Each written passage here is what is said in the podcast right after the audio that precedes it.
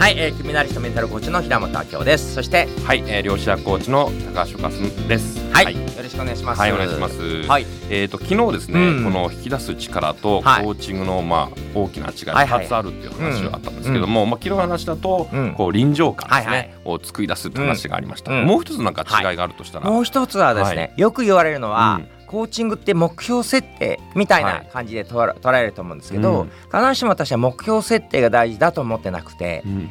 えー難しく言うとはい、一種。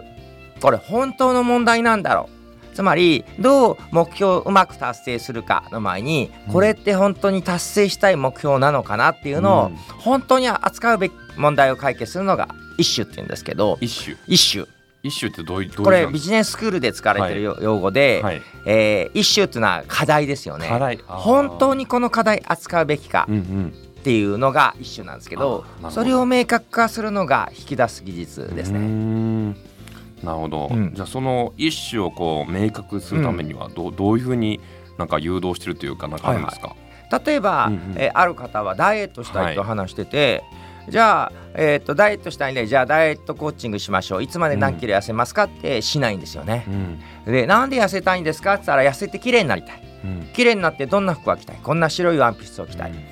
でさらに突っ込んでその白いワンピースを着て誰とどう過ごしたい？どんどん聞いていくと、うん。なんと英会話スクールにうん。ジョンという素敵なイギリス人がいてはい。ジョンとデートがしたい。うん結局あなたは痩せたいの。それともジョンとデートがしたいの？って言うとうーんジョンとデート。うん。本当にしたいことはジョンとデートだったんですよね。痩せたいのじゃなく、うんうん。ただ私太ってるからジョンが相手してくれてない。だから痩せないとって思ったんだけどうん。さらにジョンとデートってどういうものなのって丁寧にそれこそ昨日言った臨場感、はい。場面聞いてたら、うんうん。お台場の夕日が見えるカフェかなんかで English tea かなんか飲みながらジョンの生まれ故郷を話せるだけで素敵なんですよ話をしてて「えそれだったら、えー個人レッスンでもいいんじゃない？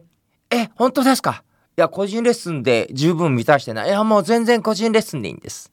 じゃあ個人レッスンしましょう」って言ったら「分かりました」っていうことではい。